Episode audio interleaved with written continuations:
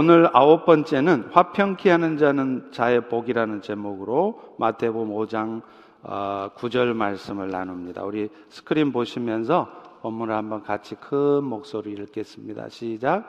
화평하게 하는 자는 복이 있나니 그들이 하나님의 아들이라 일컬음을 받을 것임이요. 아멘.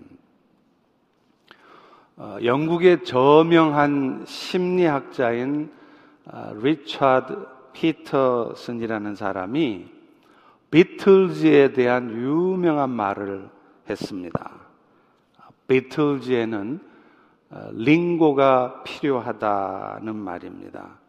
아시다시피 비틀즈는 어, 영국의 전설적인 4인조 그룹이죠. 뭐 여러분도 다 생각나실 거예요.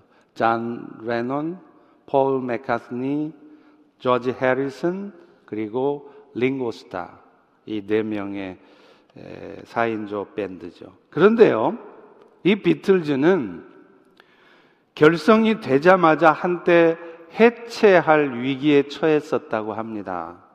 이유가 뭐냐면 그 비틀즈의 쌍두마차 리드 보컬인 존 레논하고 폴 맥카트니가 심각하게 성격 차이로 대립을 했기 때문입니다.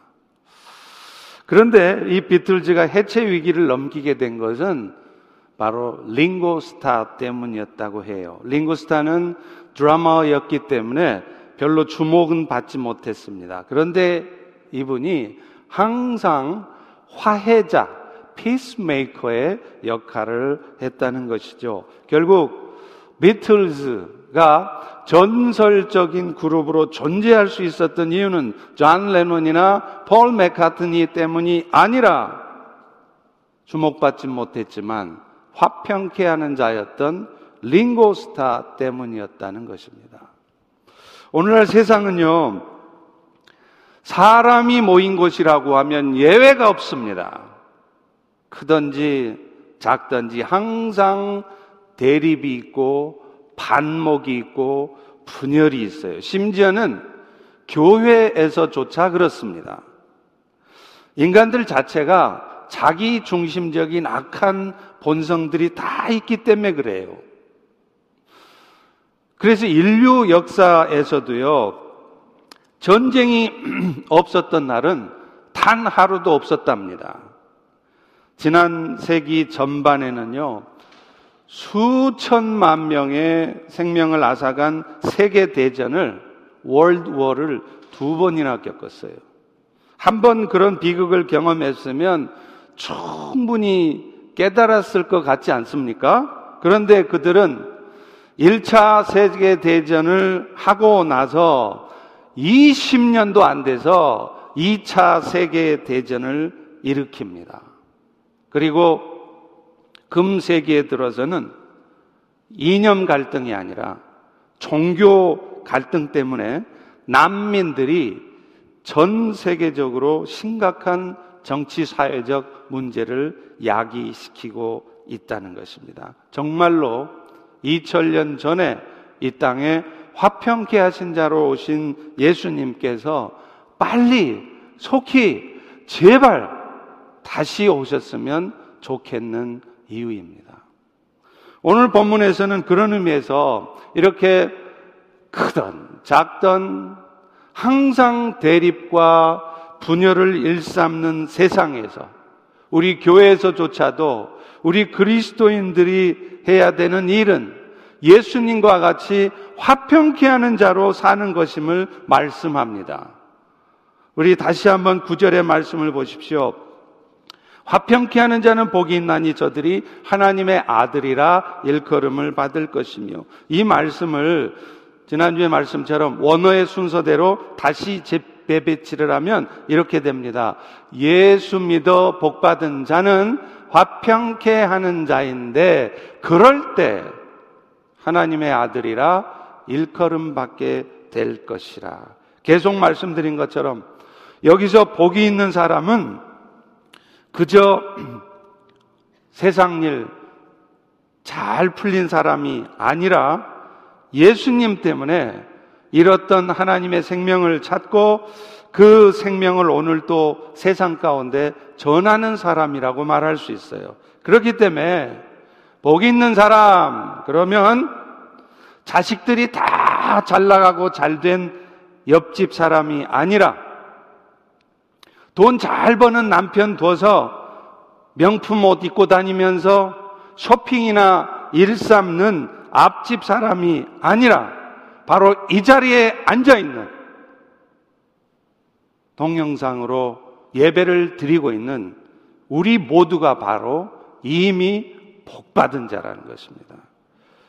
그런데 오늘 본문은 이 복 받은 자들은 화평케 하는 자로 살아갈 때 비로소 하나님의 아들로 일컬어진다는 거예요. 이 말을 주의 깊게 보셔야 됩니다.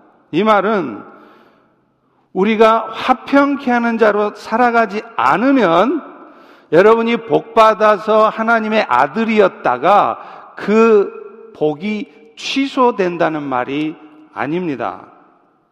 또 여러분이 열심히 화평케 하는 자로 살아가야 그때 비로소 여러분이 하나님의 아들이 된다는 말도 아닙니다. 여러분은 이미 하나님의 은혜로 예수 그리스도의 십자가의 은총을 입어서 하나님의 아들들이 되었는데 이제 여러분이 화평케 하는 자로 살아가면 그때 비로소 여러분이 아들답게 사는 것이 된다. 아들스러운 모습을 보여주는 것이 된다. 이런 말입니다. 사실 예수님의 십자가의 은혜로 복을 받은 자들에게는요, 주님께서 주신 사명이 있어요. 공짜 아닙니다. 그것은 뭐냐면, 우리가 예수님 덕분에 하나님과 화목하게 되었던 것처럼, 오늘도 하나님 몰라, 예수 몰라, 그래서 세상의 고통 가운데 사는 저 세상 사람들과 하나님과 화목하게 되는 일, 이 일을 하라는 것이에요. 그래서 고린도후서 5장 15절 18절도 이런 말씀이 있죠. 그가 모든 사람을 대신해서 죽은 것은 살아있는 자들로 하여금 여러분 얘기입니다. 다시는 여러분 자신을 위해서 살지 않고 오직 여러분을 대신해서 죽었다가 다시 살아나신 분 예수를 위해서 살게 하기 위함이라는 거예요. 그럼 그게 어떤 삶이냐? 그가 그리스도로 말미암아 우리를 자기와 화목하게 하시고 또 우리에게 화목하게 하는 직분을 주신 것처럼 세상을 하나님과 화목하게 하는 그 일 하는 것, 그것이 여러분이 구원받으신 이유라는 것입니다. 화목하게 하는 직분이란 오늘 본문의 말씀을 빌리자면 화평케 하는 자인 거죠. 다시 말하면 하나님께서 아들 예수 그리스도를 십자가에서 죽기까지 희생하게 하신 이유가 뭐냐면 다 여러분 좋으라고 한 일이지만 그 은혜를 받은 여러분들이 이제는 다시는 여러분 자신을 위해서 살지 않고 여러분의 삶의 형편이 어찌하든지 세상 사람들이 하나님과 화목하게 하는 그 직분을 감당하라고 하신 일이라는 겁니다. 그렇기 때문에 하나님의 자녀가 된 우리들이 오늘 마땅히 해야 될 일은 바로 세상과 하나님을 화평케 하는 일인 줄로 믿습니다.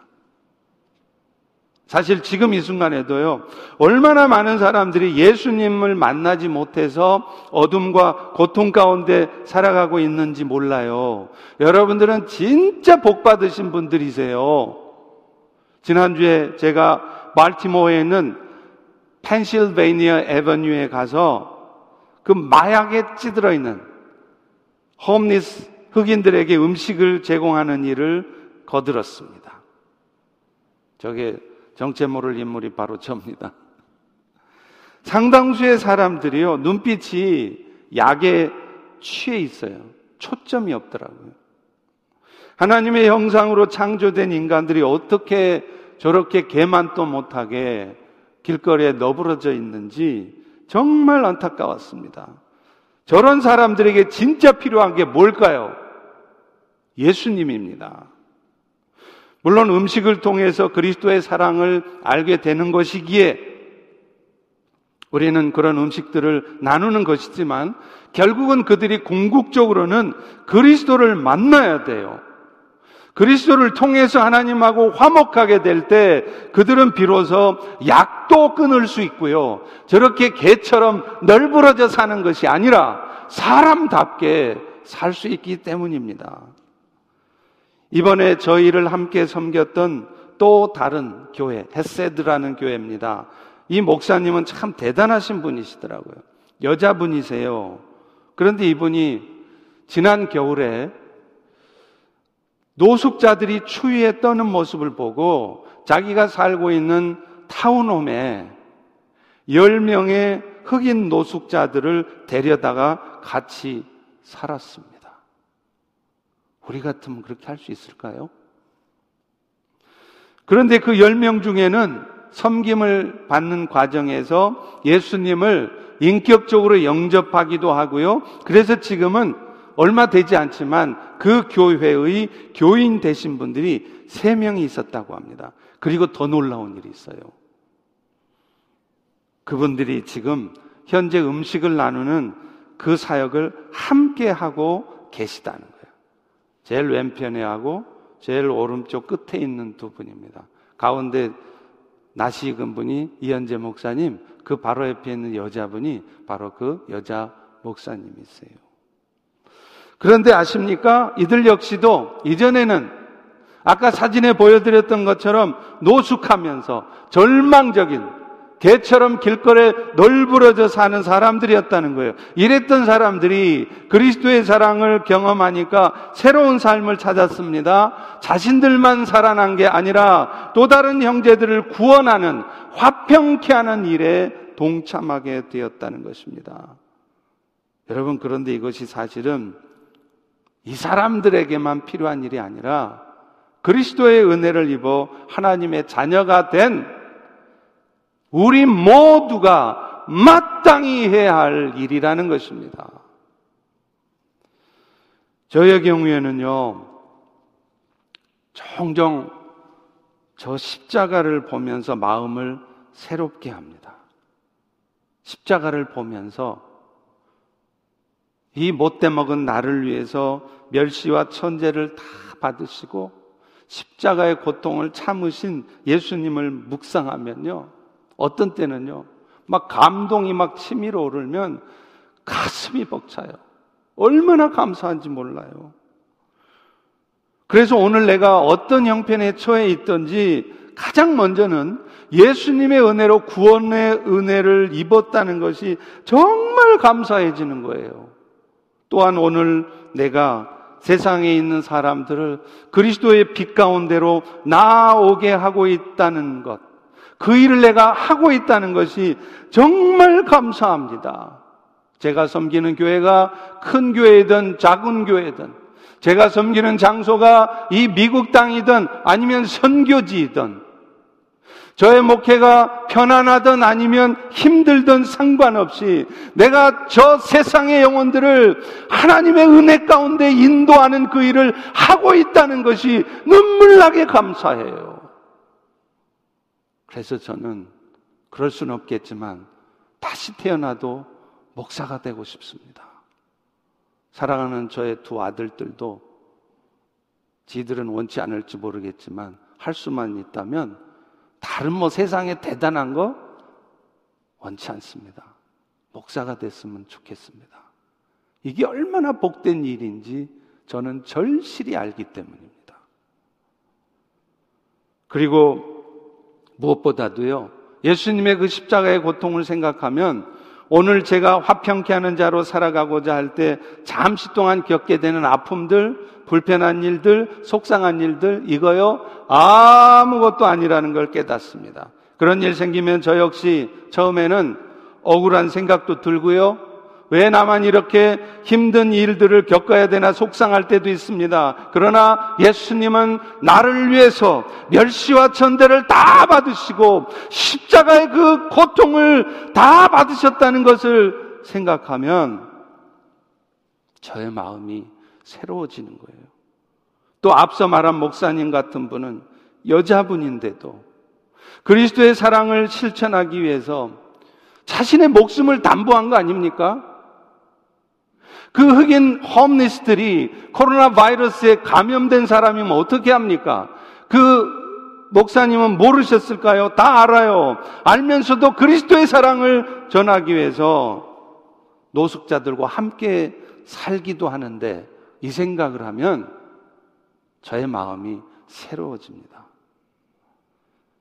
여러분, 십자가에 달리신 예수님 정도는 아니어도 앞서 말씀드린 목사님처럼 생명을 담보하는 정도는 아닐지라도 오늘 우리가 화평하는 자로 살아가고자 할 때 겪을 수밖에 없는 원통한 일, 위험한 일들, 또 육신적인 고통이 있을지라도 잘 인내하실 수 있기를 바랍니다. 그럴 때 여러분의 그 화평케 하는 일 때문에 여러분의 그 자존심 상하는 일 때문에 여러분들의 겪는 육신적인 고통 때문에 오늘 또 세상의 사람들이 하나님과 화평케 되고 그래서 여러분 자신들이 하나님의 아들들답게 살아가게 되는 줄로 믿습니다. 그렇다면 이 화평케 하는 일은 구체적으로 어떻게 이루어가야 할까요? 가장 먼저 화평케 하는 자는요, 무엇보다도 자기 자신이 먼저 하나님과의 화평을 누려야 돼요. 여러분, 이 화평이란 말은 구약 성경에 뭘까요? 잘 아시죠? 샬롬. 이 뜻이 뭐냐면 원래 당신을 향한 하나님의 최대의 선이라는 뜻이랍니다. 그러니까 이 평화라는 것은 샬롬은 궁극적으로는 오직 하나님만이 주실 수 있는 축복인 것이죠. 그래서 에베소서 2장 14절에는 하나님께서 예수님을 통해서 그 샬롬을 주시기에 어떻게 하셨는지를 쓰고 있어요. 그는 우리의 화평이신지라 중간에 막힌 담을 하시고 원수된 것 곧 의문에 속한 계명의 율법을 자기 육체 로 패하셨으니 십자가를 통해 하나님과 화목하게 하려 하십니다. 예수 그리스도는요, 하나님과 단절되고, 하나님 모르고, 그래서 어쩌면 개처럼 길거리에 널브러져 살 수도 있었던 여러분들을 하나님과 화목했습니다. 십자가의 죽으심을 통해서요. 그래서 오늘 우리는 여러분이 지금 돈이 많던 적던 여러분의 비즈니스가 잘 되든 못 되든, 여러분이 건강하든 건강하지 않든, 영원하신 하나님과 영적으로 교통하며, 그래서 오늘도 하나님이 공급하시는 은혜를 따라 이 땅에 살게 된 것입니다. 그리고 어느 순간 이 땅의 삶을 마치고 난 후에도 영원한 나라에서 우리는 영원토록 사는 축복을 받은 것입니다. 그리고 우리 역시 또 다른 사람들을 하나님과 화평케 하고자 하는 그런 삶을 살게 된 것입니다. 그런데 다른 사람들이 하나님과 화평케 되는 일이 이루어지려면 먼저 내 자신이 주님이 주시는 평화를 누려야 한다는 거예요. 내가 먼저 흔들려 버리면 내가 먼저 그 평화를 못 누리면서 세상 사람하고 똑같이 맨날 걱정, 근심, 맨날 두려움, 맨날 complain, 맨날 불평. 그러고서 어떻게 우리가 세상 사람들을 하나님하고 화평케 합니까? 우리는 주님이 주시는 평안하면 뭘 떠올리느냐면요. 시냇물이 좔좔좔 새가 지저귀는 그런 평안한 그런 곳을 떠올려요. 그런데 진짜 평안이요. 뭐냐면요. 비록 폭풍우가 몰아쳐도 하나님의 사랑과 자비에 대한 확신 때문에 누리는 평안. 그게 진짜 평안입니다. 어떤 사람이 평안이라는 주제 그림을 그렸어요. 여러분 중에도 미술에 좀 소해, 조예가 있으시면 저한테 그런 그림 좀 그려다 주세요. 못 그리셔도 좋아요. 최고의 선물이 될 것 같아요. 그런데 그 평안이라는 주제 그림이 뭐냐면 농촌의 한가로운 풍경이 아니었어요. 비바람이 막 몰아치고 험악한 날씨인데 작은 새 한 마리가 그 절벽 사이에 이렇게 깃들어 있는 모습. 이게 평안이래요. 무슨 말일까요?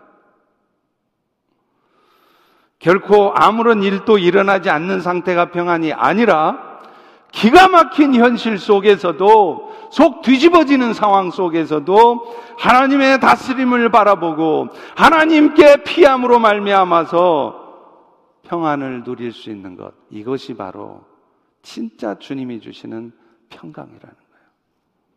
오늘 여러분은 지금 이 평강을 누리고 계십니까? 로마서 5장 3절 4절에 보면 이 평강을 누리는 사람들은 환란 중에도 평화를 누릴 수 있다고 이렇게 말합니다. 우리가 환란 중에도 즐거워하나니 이는 환란은 인내를 인내는 연단을 연단은 소망을 이루는 줄 알라. 환란이 찾아오면 우리는 금방 염려해요. 금방 컴플레인해요.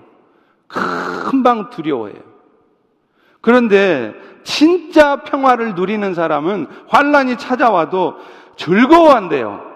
뭐 좀 참는 정도가 아니라 기뻐한대요. joyful. 신기하잖아요. 이유가 뭐라고요? 지금은 그게 환란이지만 그 환란 때문에 내가 인내를 배우고 연단을 받아서 마침내 하나님의 소망이 이루어지는 걸 알기 때문이라는 거예요. 오늘 여러분의 인생에 환란이 찾아와 있는 분들 아마 크고 작은 환란 다 있을 거예요. 그런데 기억하십시오.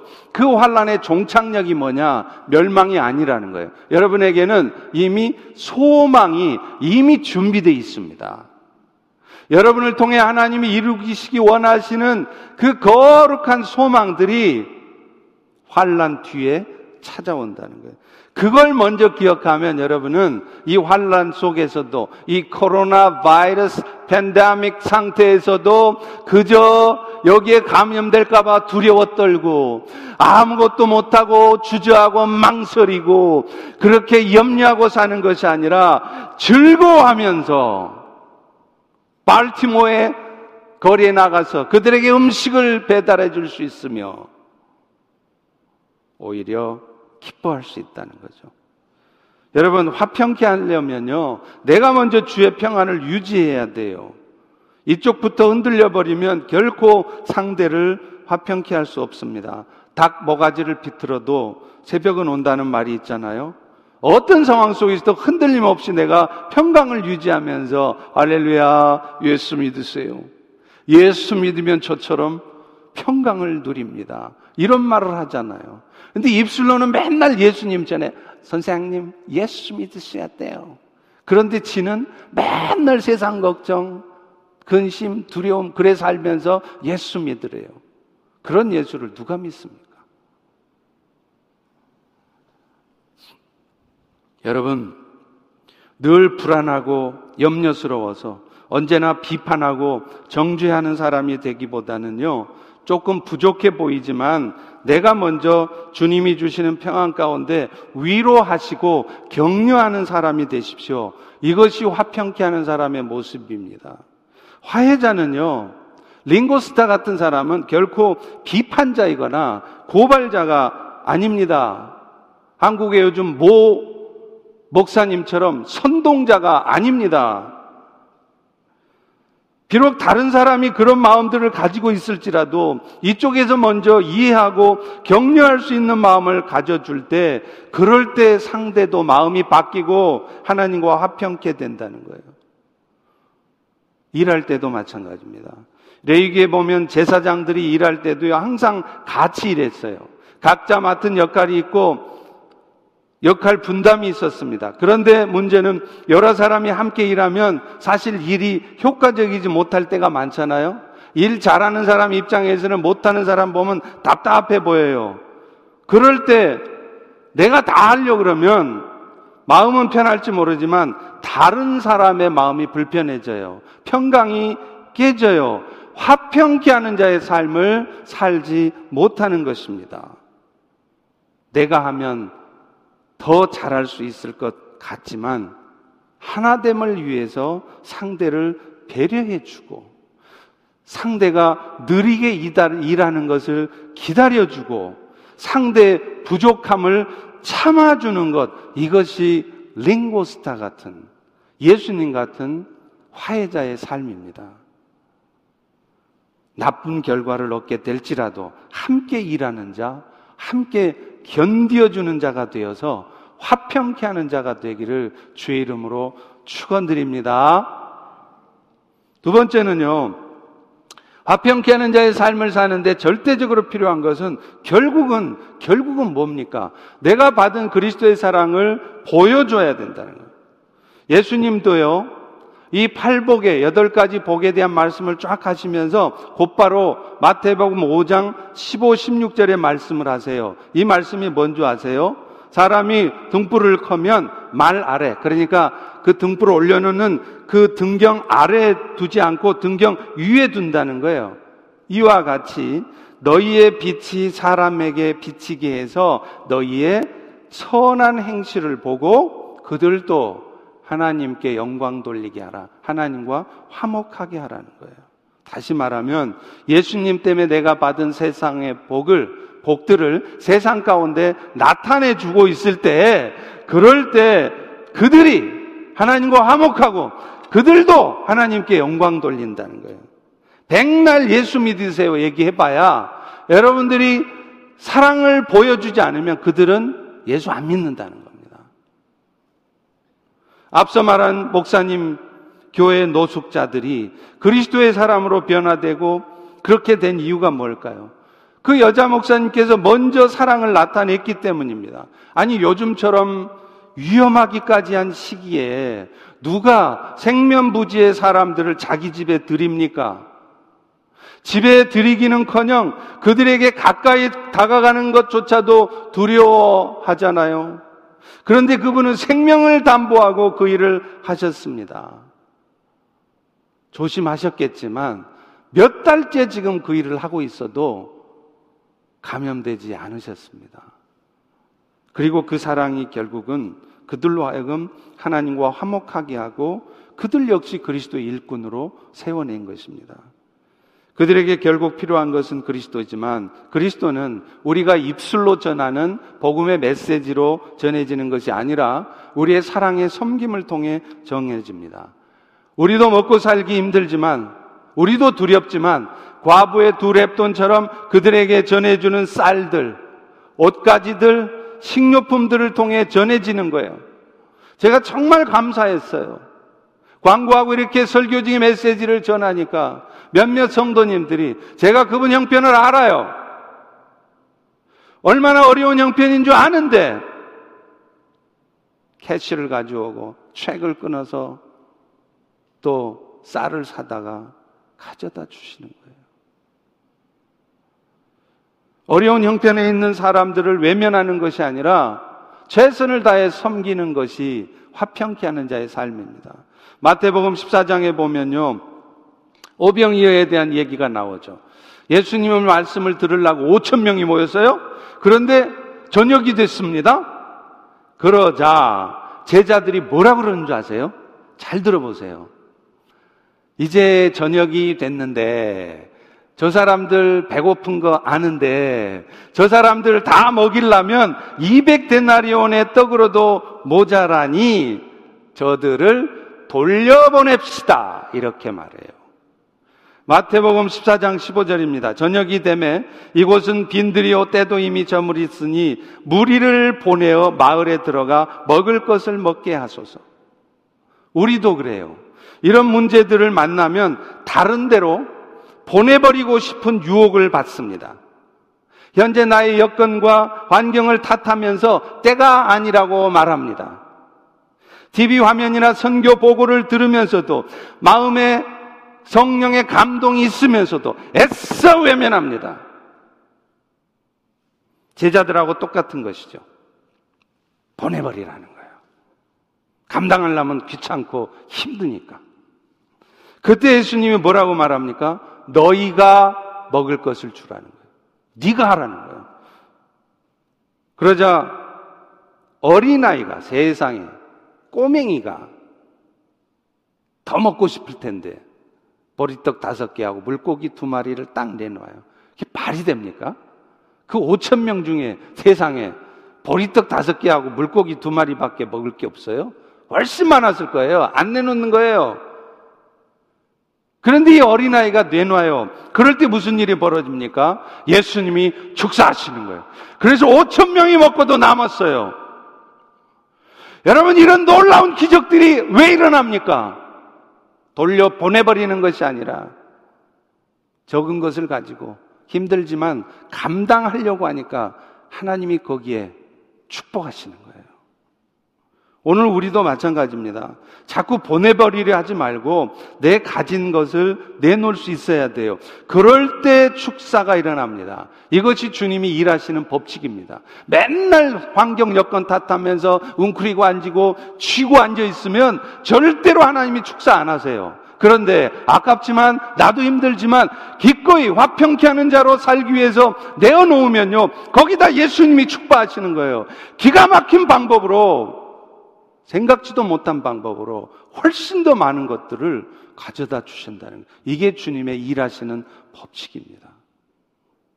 특별히요, 그 사랑의 섬김 가운데에서 우리에게 좀 무브먼트가 일어났으면 좋겠는 게 우리 펠로시교 교회들은 교인들은요 제발 원수에게도 그렇게 하는 교인들 되었으면 좋겠습니다. 마태복음 5장 44절 45절에 이런 말을 해요. 너희 원수를 사랑하고 너희를 박해하는 자를 위해서 기도해 봐라. 그러면 하늘에 계신 너희 아버지 아들이 될 것이다. 원수를 사랑해 보래요. 여러분 마음에 막 상처 주고 막 후벼 파고 막, 막 힘들게 하는 사람들을 위해서 기도해 보래요. 여러분 그들을 위해서 축복 하고 기도하고 계십니까? 아니면 기도는커녕 마음속으로 계속 미워하면서 내, 저, 저 인간을 내가 진짜 때만 대봐라 한번 내가 아주 그냥 홍군역을 내줘. 그러고 계십니까? 진짜 하나님의 아들들은 원수를 축복해 줄 수 있어야 된다는 거예요. 정말 우리가 연습하고 극복해야 될 부분입니다. 그래서 우리 모든 펠로시교의 성도들이 원수까지도 축복할 수 있는 지경에 이른다면 쉽지 않겠지만 우리 교회는요, 되지 말래도 천국 공동체가 되게 돼 있어요. 아무런 문제 안 생깁니다. 건강하고 은혜 넘치고 부흥하는 교회가 될 수밖에 없어요. 뭐 할 때요? 왼수까지도 축복해 줄 때. 서두에도 말씀드렸듯이 사람들은 마음속에 다 미움들이 있어요. 그래서 아마 이 자리에 앉아 계신 여러분들도 여러분 마음속에 왼수가 한둘씩은 다 있을 거예요. 그게 남편일 수도 있고, 마누라일 수도 있고, 자식 부모일 수도 있고, 심지어는 교회 지체일 수도 있습니다. 심지어는 목사님일 수도 있어요. 그 여러분의 마음의 원수들을 언제까지 회피하실 겁니까? 회피하는 것은 일시적인 해결책은 될지 모르지만 궁극적인 해결책이 아니에요. 여러분의 인생의 숙제입니다. 그거 해결 못하면 여러분의 인생의 문제는 절대로 풀어지지 않습니다. 제가 단언코 얘기합니다. 그러므로 스트럭을 할지라도 힘들지라도 원수를 축복하는 데까지 갈 수 있으셔야 돼요. 사실 우리가 원수를 상대할 때 내 실력을 알아요. 평소에는 그럴듯하게 믿음의 말들을 해도요. 성경도 많이 읽고 책도 많이 읽어도요. 정말로 왼수 같은 사람들을 상대하는 모습을 보면 그 사람의 믿음의 실체를 알게 됩니다. 믿음의 바닥을 알 수 있어요. 아, 저분은 진짜 믿음의 사람이구나. 굉장히 믿음의 말도 하고 성경도 많이 알아. 책도 많이 읽었어. 그런데 왼수를 상대하는 모습을 보니까 아닌 거예요.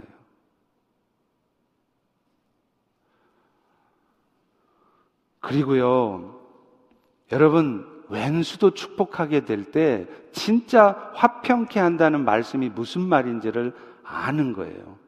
그렇기 때문에 의도적으로 시도해 볼 수가 있, 해볼 필요가 있습니다. 마음속에 원수와도 같았던 자들을 위해서 여러분 시간을 정해놓고 계속 축복 기도해 보세요. 그들을 위해서 섬김을 베풀어 보세요. 정말로 주님이 어떻게 역사하시는지 한번 보세요. 로마서 12장 19절 20절에 이런 말씀을 합니다. 너희가 친히 원수 갚으려 하지 말고 하나님의 진노하심에 맡겨라. 네 원수가 줄이거든 먹이고 목말라 하거든 마시게 해봐라. 그러면 네가 그 숯불을 그 머리에 쌓아 놓을 것이다. 이 말이 무슨 말이에요? 왼수가 고통받은 거 모습 보면서 에이 쌤통이다. 코로나 바이러스나 걸려라. 그게 아니라 왼수를 위해서 축복하고 먹이고 마실 때 그럴 때 회개가 일어난다는 거예요. 그 왼수 같은 놈이 회개한다는 거예요. 여러분이 열심히 따져주고 옳고 그른 것을 막 얘기해주고 그럴 때 그 놈이 정신 차리고 회개하는 게 아니라 그 왼수 같은 놈을 축복해주고 섬김을 베풀어 줄 때 그 왼수 같은 놈이 마음을 돌이켜서 하나님과 화목한다는 거예요. 그러니 여러분, 처음에는 잘 안 되실지라도 억지로라도 가식적으로라도 해보세요. 그러다 보면 진짜, 진짜가 됩니다. 그럴 때 여러분이 화평케 한다는 것이 무엇인지 여러분이 경험하게 되실 줄로 믿습니다. 마지막으로요. 화평케 하는 자의 삶에 있어서 절대적으로 신경을 항상 써야 되는 게 뭐냐면 혀를 제어하라는 거예요. 화해자가 되는 최선의 방법은요. 침묵하면서 도와주는 겁니다.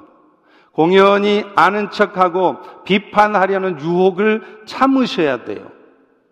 듣기는 속히 하고 말하기는 더디해야 돼요. 자신의 견해나 의견을 내어놓는 것은 좋지만 주장하지 않으셔야 합니다. 그럴 때 사람들은 오히려 그런 여러분들을 신뢰하게 되고요. 화해자의 역할을 해달라고 스스로 무릎 꿇고 여러분 앞에 다가옵니다. 야고보서는 우리의 믿음에 따른 선한 삶의 행위에 대한 말씀을 하잖아요. 그런데 그 선한 삶의 행위 첫 번째가 뭔지 아세요? 야고보서 3장에 보면 바로 말, 이 말에 대한 얘기를 해요. 이 말이 무슨 말입니까? 말 조심하는 게 이게 우리의 믿음의 사람들의 가장 첫 번째 해야 될 일이라는 겁니다. 마태복음 3장 2절, 6절, 8절에 이렇게 말합니다. 우리가 다 실수가 많은데 만일 말에 실수가 없다면 온전한 사람이다.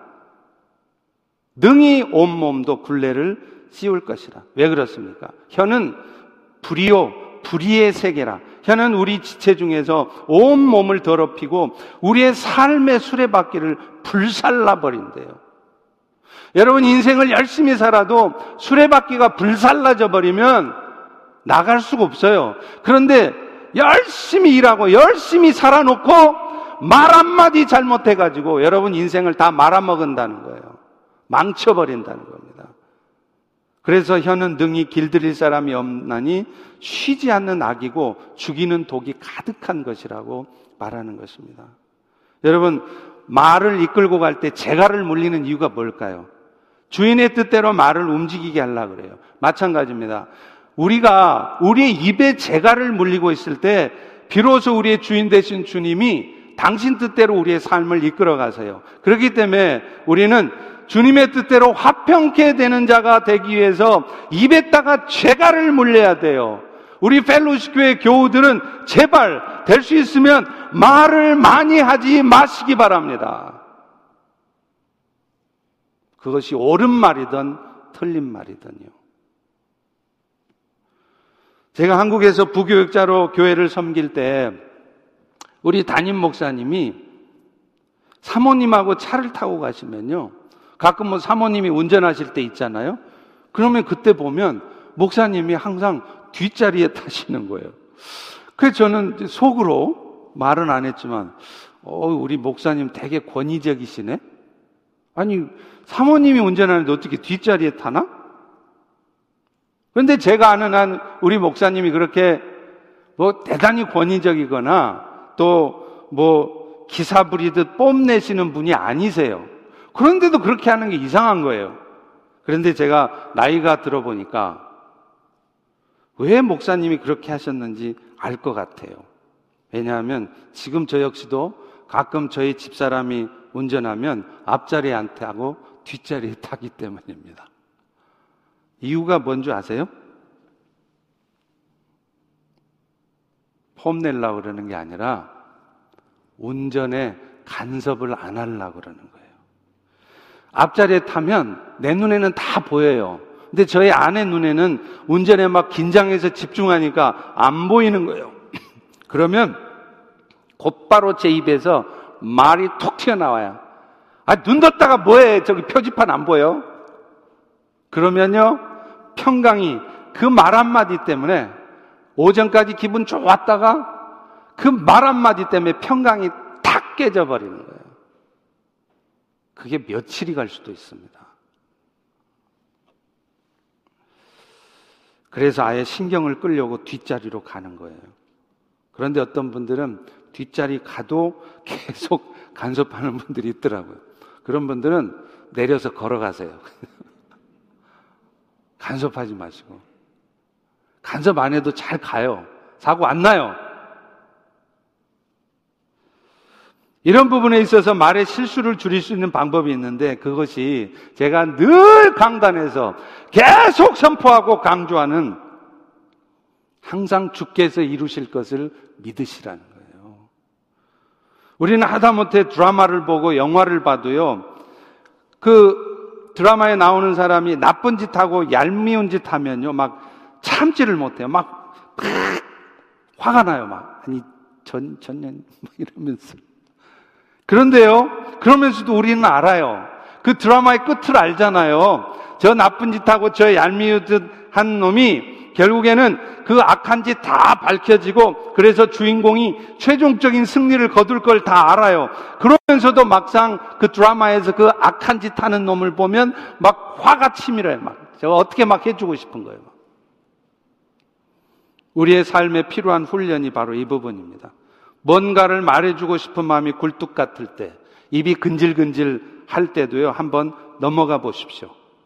물론 적절하게 뭔가를 말해야 줘야 할 타이밍을 놓쳐서 문제가 되는 수 있습니다. 그러나 아마 10중 8구는요, 내가 그때 그 말을 해줘야 된다고 생각했는데, 지금 보니까 그때 참고 넘어간 것이 참 잘했구나라고 생각될 때가 훨씬 많을 것입니다.